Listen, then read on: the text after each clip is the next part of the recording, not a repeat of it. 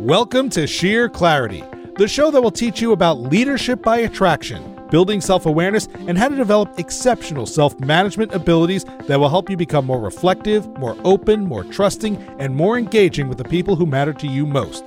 In other words, make you a better leader. Head on over to sheerclarity.com where you can learn more, subscribe to the show for free, and connect on social media. And now, here's your host, J. Kevin McHugh. Everyone, J. Kevin McHugh here, the host of Sheer Clarity. Happy to have another great episode for you. Uh, today I have a great leader. His name is Gareth Vaughn. He is the president and CEO of AM Higley Company. Can't wait to cut him loose and let him talk and get you intrigued by who he is and what he's accomplished at the company.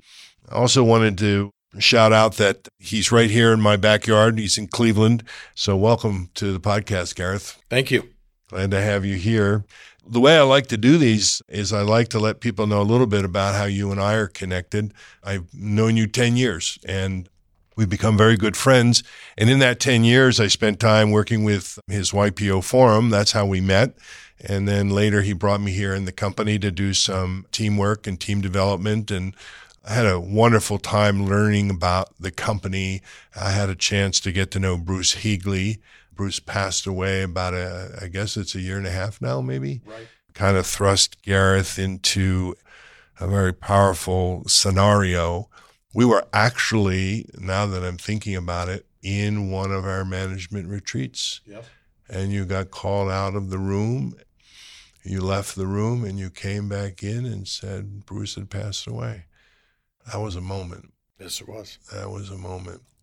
Maybe we'll come back to that when we talk a little bit about your challenges. And I always like leaders talking about when they screwed up the most or when they faced the biggest challenge. That's where the learning is.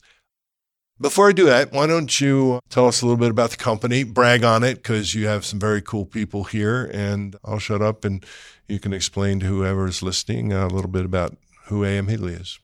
Thank you. Thank you, Kevin.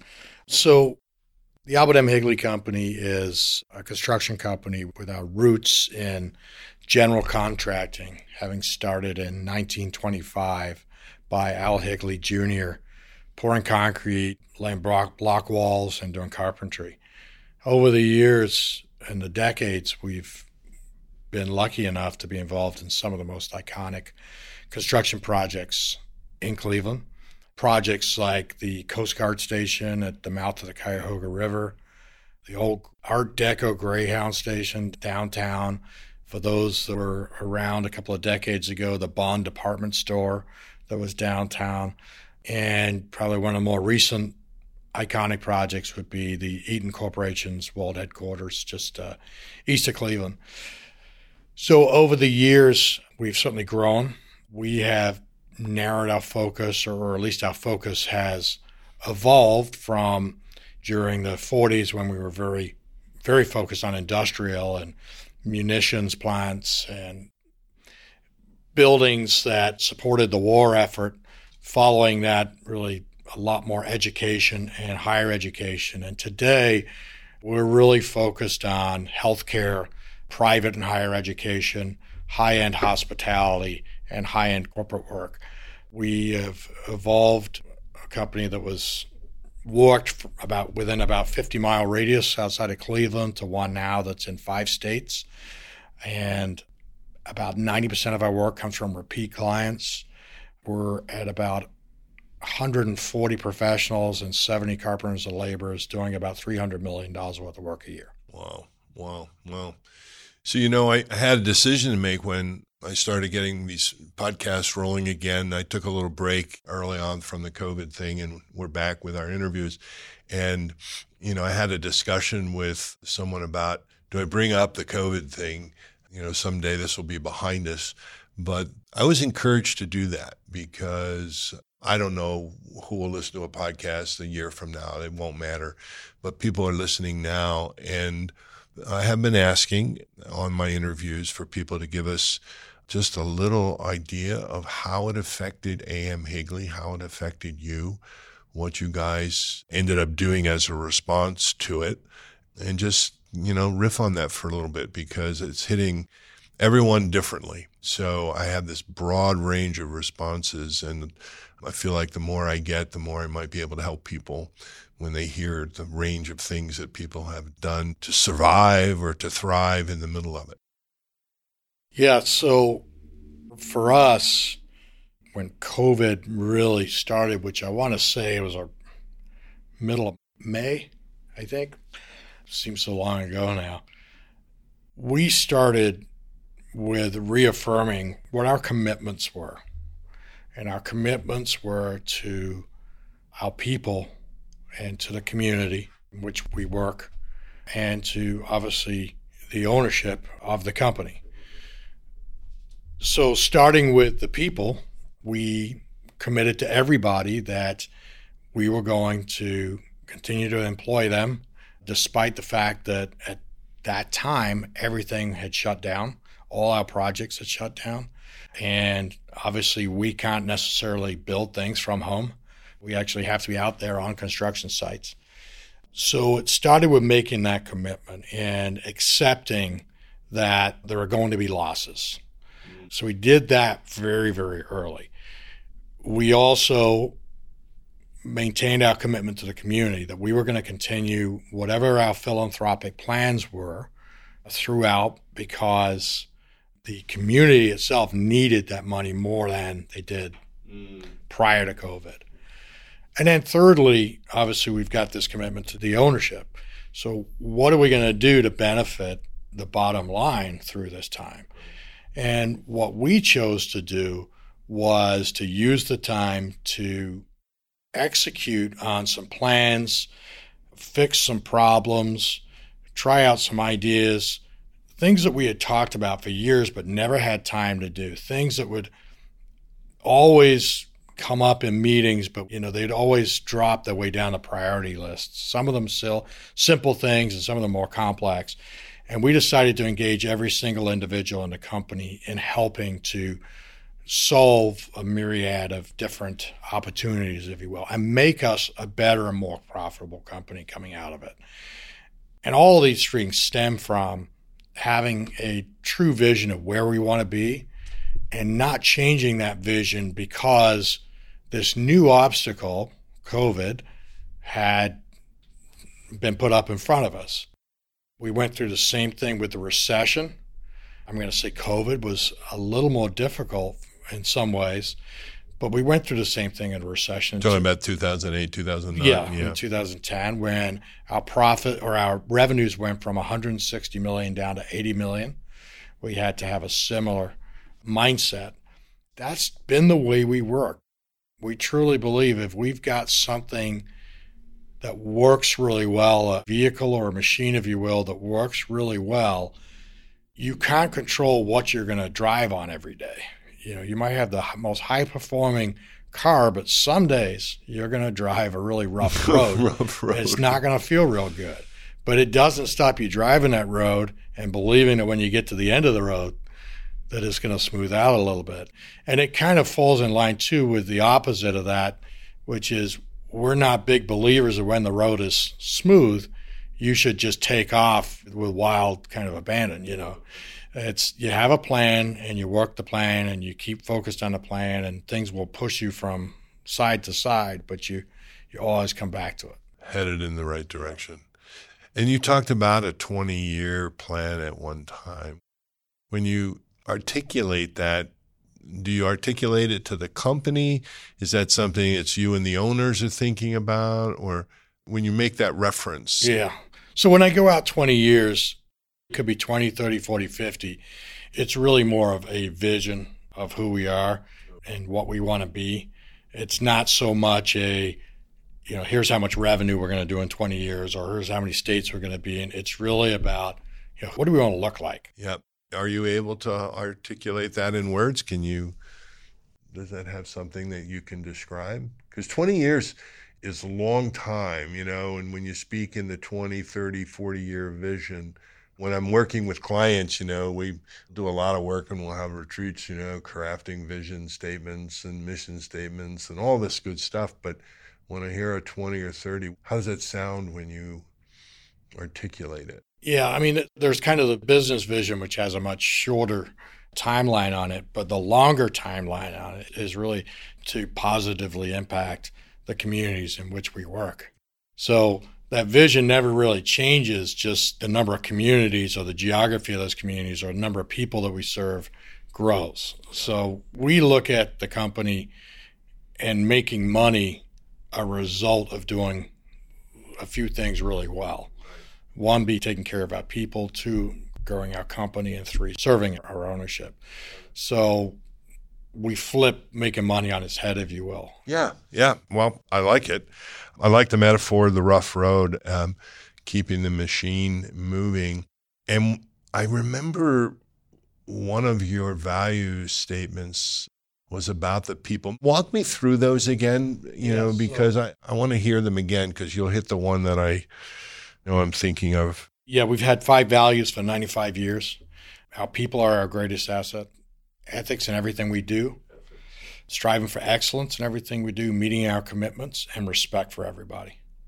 And we look at everything we do through a lens of those values.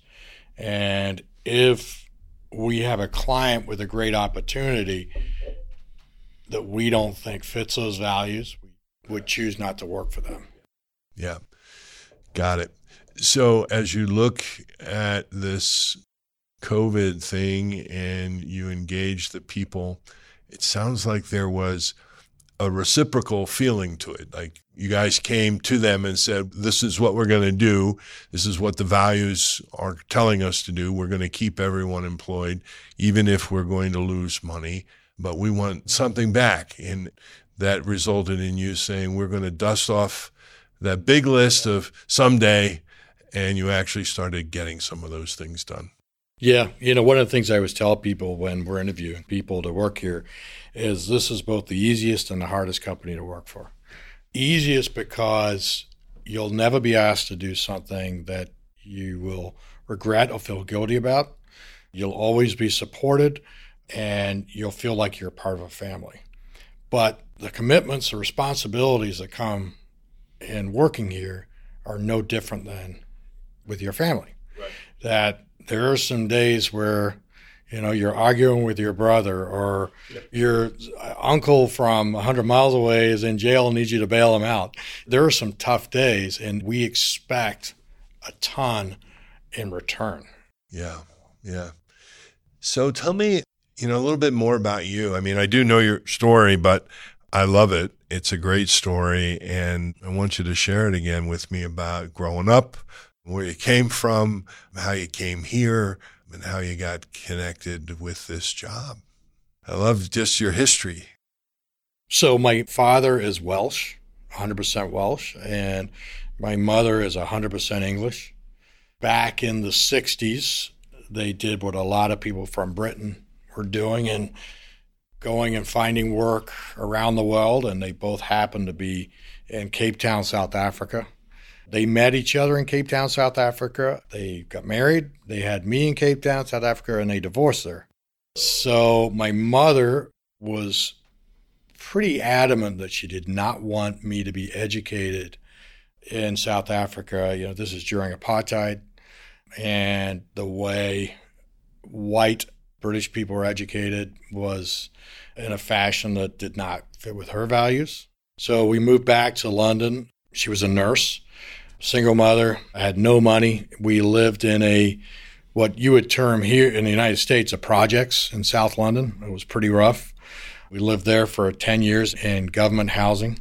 And then the government came up with a program where you could buy shares in a house. So you could start off with 10% of the house and eventually own the house. Interesting. So she qualified for that and was able to buy a house. And it's interesting that growing up, the things that I thought made you either rich or in a different class than me.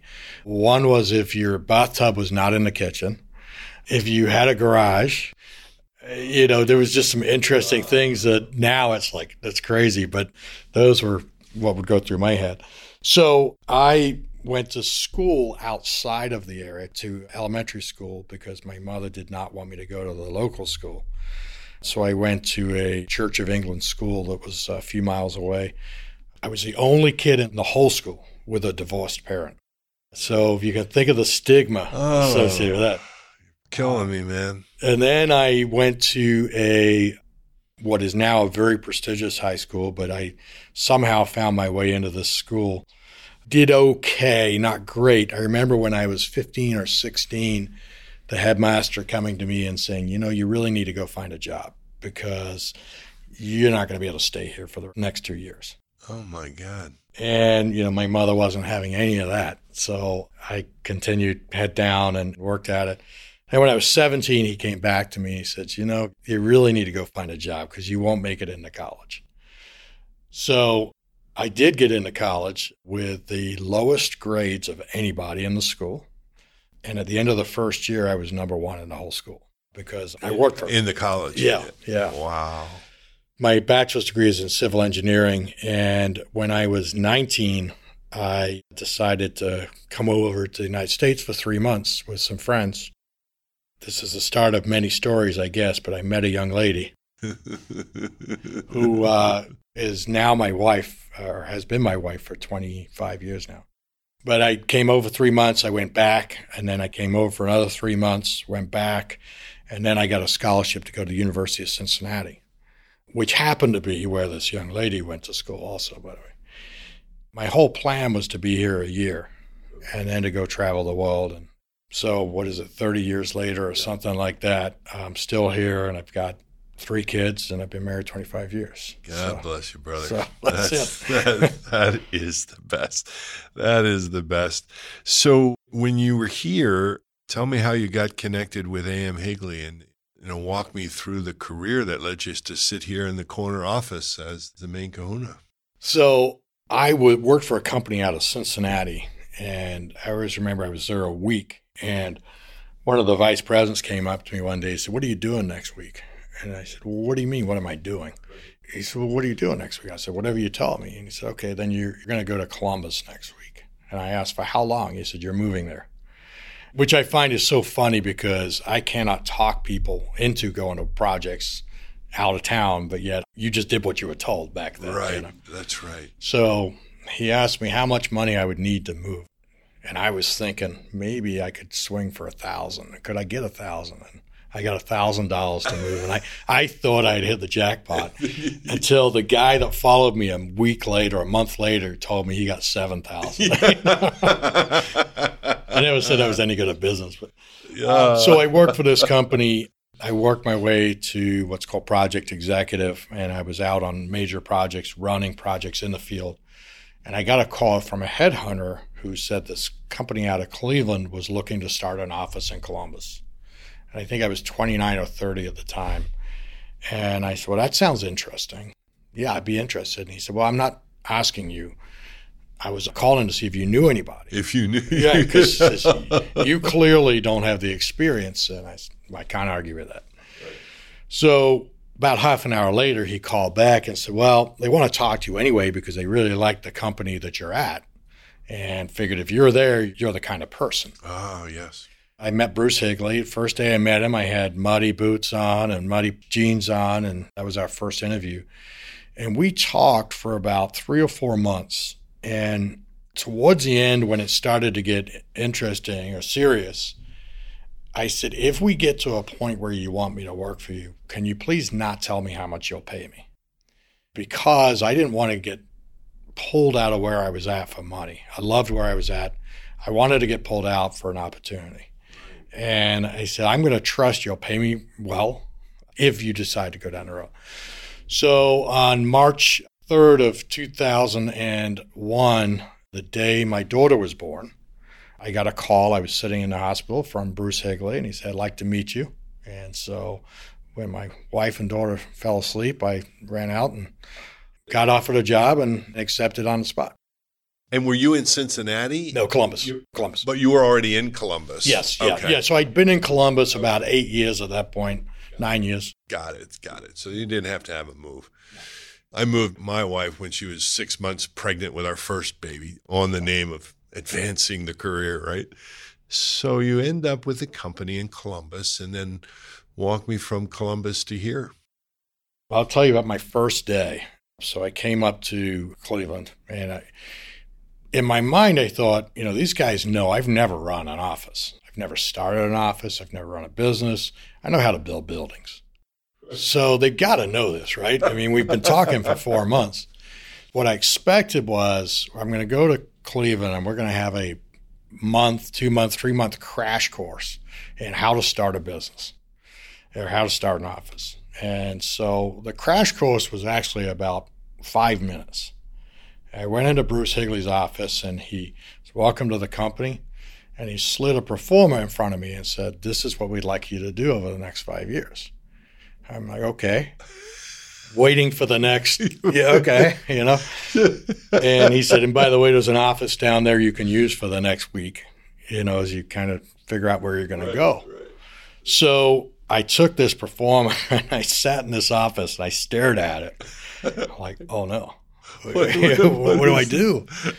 so I pulled out, you know, the book of lists. They have them in Cleveland. They have them in Columbus. Yes, yes, yes. So I there's do. a list of the top 20 construction projects in that market in Columbus. So I took that list and I went down. I scratched off all the ones with the not our kind of work, yeah. and that left about 10 of them and I circled what I would need in year one to win in order to meet that pro forma. And I took that list back to Bruce and I said, if you want me to hit your pro forma, here's what I would need to do.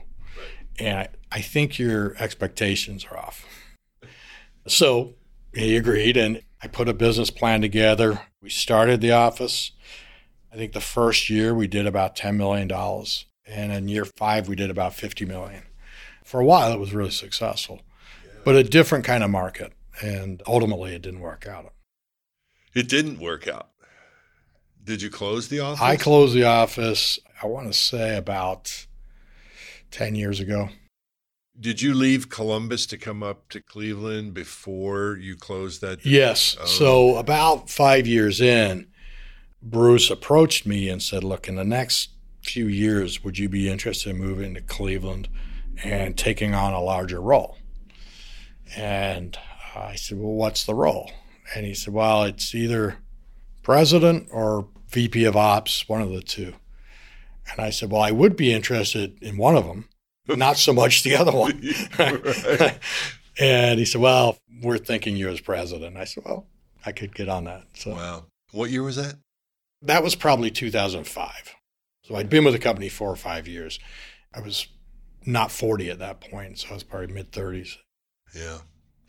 So when you look back, I'm always big on what people are learning along their journey, you know, what their path is. And when you go back to that time and you first became the president, do you remember what you're thinking and feeling at the time when you realize I'm that guy now? Well, I think I first thought, be careful what you wish for, you know. well, you know, the first day there's this sense of awe, you know. It was at our old office, and it was a huge office, and when sat down where three or four other presidents before me and sat down, and I'm looking around. I was like, man, this is pretty cool. I got to the big yeah. chair. Then some reality set in. Uh, you know, firstly, even though it was something I'd strived for, it was a very uncomfortable position for me. I didn't see myself as a president. My personality and my character traits and that kind of thing, I it kind of probably goes back to being told you're never going to get to college. Oh my God, it has to be there. So for a while, I almost felt like a fraud sitting there. How did I end up here? And what I always kept coming back to was, but Bruce Higley thinks I can do it. And if Bruce thinks it, then it's got to be true. So that was, you know, my initial thoughts. I love that you said that. I even have a podcast on it called The Imposter Syndrome. Hmm. and I know it myself. You know, before I realized I was terminally unemployable and kept getting fired, I had those positions where I remember feeling that weird feeling like, do I really know what the hell I'm doing? The thing that I really like is when people admit it. You know, like at the time, you use this idea, well, if I don't feel it, that's okay because somebody else does. And that brings us to Bruce. And I I'm imagining you must have had an enormous amount of respect for him even Absolutely. back then. Yeah. So tell me about Bruce and your relationship and what that was like. Um, having him as your boss, was he a true mentor in some ways, or just tell me? Yeah. So Bruce was in some ways very difficult to work for because I wanted to make him proud and believe he had done the right thing by putting me in my job. So that created a level of pressure. And he had a way of looking at you with, you know, he was not a screamer or shouter and would never belittle anybody. But there were just certain times where you knew Eh, he didn't like that or he's not happy with that. And so, you know, having not grown up with a father, he was probably the most prominent male figure in my life. Mm. He wasn't quite old enough to be my father. He was probably a little bit too old to be my brother, but we became incredibly good friends. And I think I was good for him too, because this is and was a very conservative company. And appropriately so at times, I suppose. But today, we needed to loosen up a little bit. We needed to take some more risks. And I think we needed to have a little more fun. And I truly believe that I had some impact on his life because we would go out and have a glass of wine together. I know he never did that with anybody before. And, you know, I send him an email. Could we have a strategic planning meeting this Friday at nine at three thirty at the Cleveland Chop House? And he knew exactly what that meant, and that's what we would do. But he taught me a lot about humility and about carrying yourself in a certain position. You know, when you, even though he was Bruce Higley, you would see him picking up trash outside the building in the mornings. When we had a flood in the vestibule, he was above his Bostonians in water and mopping water. I mean, that was just the kind of guy he was. Very philanthropic, very much about service. Just an incredible and a great family man. So, Was he a third generation Higley? yes. Yeah. So, are there any Higleys in the business now? Is there a fourth gen? Uh, No, the Higley family still owns a position in the company, and so therefore maintains a couple of board seats. So that is the involvement. The question that comes up for me, I'm thinking of the story of your childhood, and especially this headmaster who's basically telling you, forget it, kid, you know, you don't have what it takes. And that fuels you to get the fire to go. And then you remember the, or at least recognize that there might be some element of that in how you handled feeling like an imposter with this new job. And you had somebody who believed in you. And you also had somebody who was actually helping to fill some roles, maybe that my father might have. So he believed in you. And then he passed away, and, I'm, and there isn't another Higley coming on. How do you feel? Does that put a burden on you that you wouldn't necessarily share with people? Is there some level of responsibility? Uh, I know you, and I know you're that kind of guy. I probably know the answer to the question, but I kind of want to talk about it because when people at work finding meaning and purpose is really become a huge thing. Humility also. And millennials got a bad rap. I've never heard that term used with necessarily a positive connotation. And I don't know what the next group coming up is. I don't know what we've named the 20 and 30 year olds. But I kind of want to know a little bit about how this idea of legacy kind of works in a generational business with the name on the building, an amazing history in this community in Cleveland, how that affects you and how you feel about it. Well, it's not a burden. It's something that I happily and gratefully take on, but it is an incredible stress. And it really impacts where I go So, for example, I might say, I have an opportunity to hang it up today and go live on my desert island. And I suppose if I worked for a large public company, I might do that. But I have an obligation here that goes beyond the money I make or the things I might even want to do my own life sometimes. And the obligation is to the employees of the company, to the next generation of leadership, and to the legacy that is the Higley name. So it does have that stress and that weight. But what it also does, it makes life pretty damn simple because I'm not getting told you have to open 10 offices a year or you need to get X returns or cut overhead by. I know what my job is. It's to create that legacy. And there are ways to do it and probably ways not to do it. The gift that Bruce left me with is his own actions. Every day, and I sincerely mean this, every day, at least once a day, I find myself asking, what would Bruce do? Oh, man. and I've got to tell you, it makes decision making so easy. We had a situation with somebody from a, an HR standpoint recently that had gone through, let's see, some, some substance abuse problems and was going to have to take a three month leave of absence, unpaid. And the question was, or the statement was, we are not legally obligated to pay for their To health care. them, right. Well, pay for their health care. Health care. Okay. And so I was asked, should we cut them off the health care? It's going to save us $17,000 a year. And I sat in my office and said, what would Bruce do in this case? Would he cut the legs out from somebody who's already in a tough place? So he said, no, we're going to continue to pay them.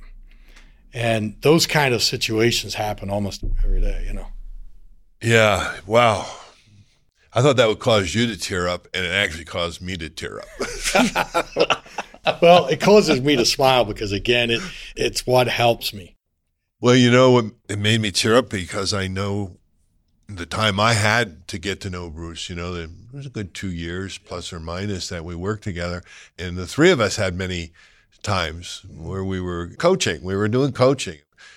Felt like I was honored to be brought into the relationship that you guys had and was privy to those kinds of conversations. So I do feel like I know what that relationship was. And for you to bring that back, it's just powerful to me. I also made me think of this.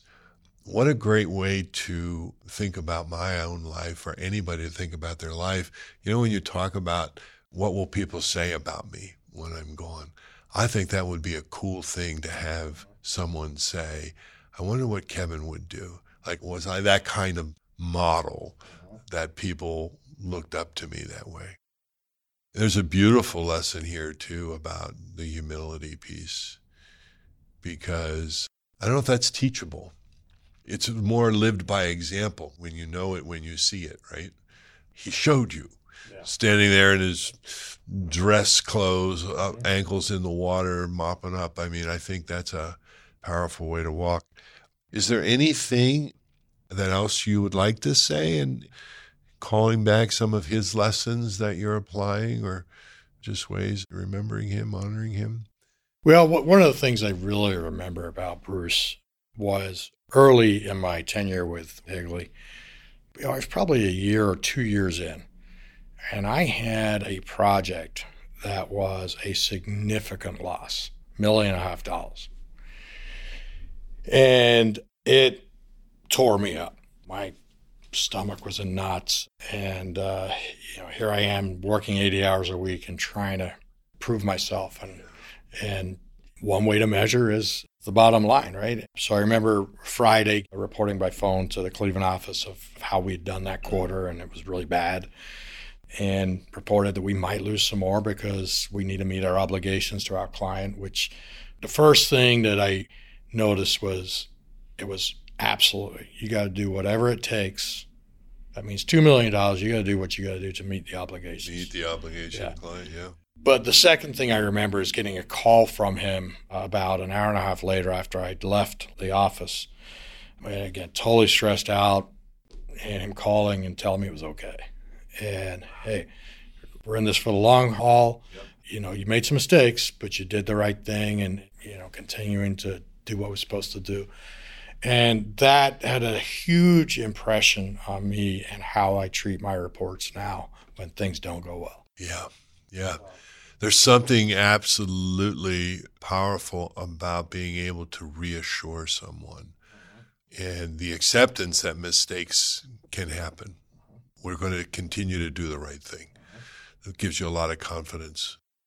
I always talk to people and say, you're allowed to make good decisions that are wrong. You're not allowed to make bad decisions that are wrong. So, in other words, if you make it for the right reasons, with the right intent, with good logic, that doesn't mean it's going to work. But it's founded in something. If you do it because you don't care, because you're lazy, because you're trying to hurt the company, that's a whole different thing. Yeah.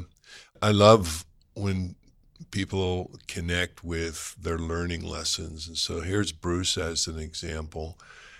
Do you have any that you uh, remember from your mom that you sort of still, you still, from maybe you're bringing them to your kids? There's a few I learned from her that I probably don't want to repeat. Okay, that works. That's negative learning. Every parent goes, yeah. I know one thing I'm never going to do. you know, I what I learned from my mother was really just strength. And, you know, there are times where perhaps I might get down on myself or think I can't do this or I can't do that. And just look back at what my mother did. And it's just incredible how hard she worked. And she was always at work at six in the morning and home at six at night. And she's just an incredible, incredible person. So it's hard for me to pick out one thing, but it's just in general the dedication. Yeah, this dedication to you know whatever it was she was doing, and part of it was raising me. Yeah. Well, I can tell you from my time knowing you for the last decade, she did a pretty good job. She did a pretty good job because there's a lot about you that came from your struggles, but also mm-hmm. came from having this mother who would do anything for you.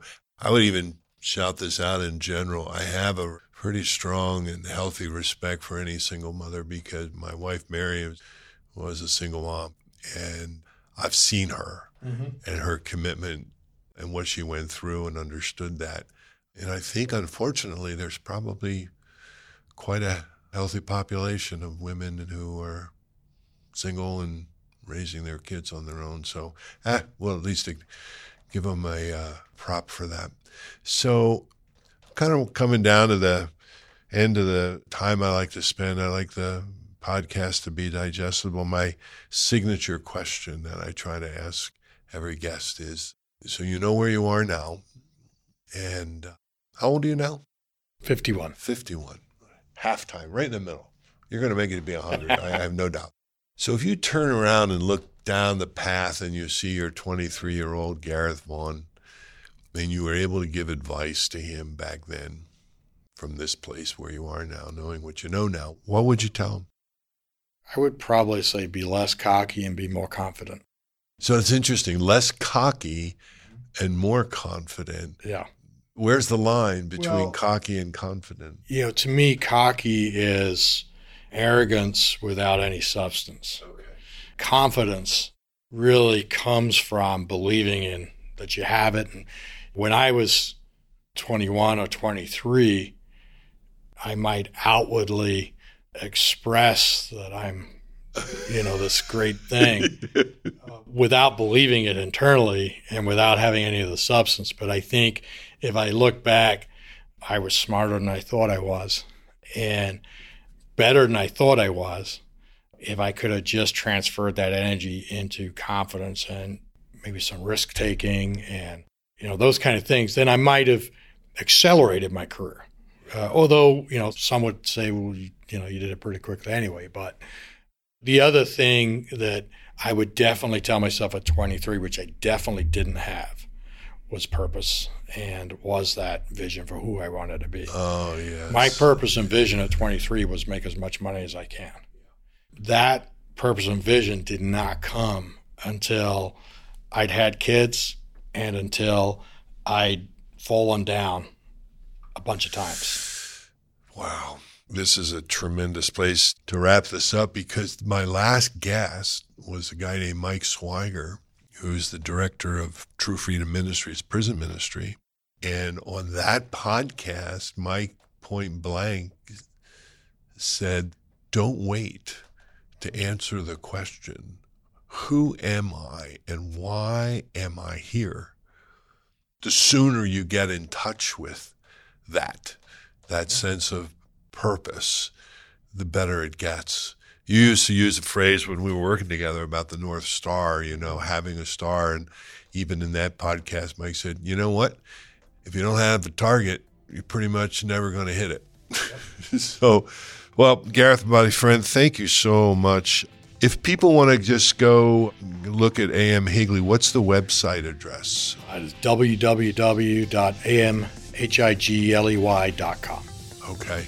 And I encourage anyone who wants to see the spectacular architecture and the things that the company does, they'll take a dream and a design in the mind and the heart and the creativity of an architect and actually do the work of turning it into the reality.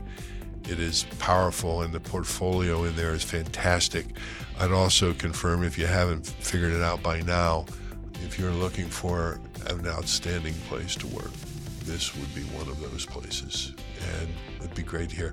So, this will wrap us up for another episode. Thanks to you, Gareth, for your time with me. And I ask you to take a look at the website. It's jkevinmchugh.com. You'll find information about me, and you'll also find the entire podcast list. And the podcast is available on all the platforms. You can also find it at sheerclarity.com.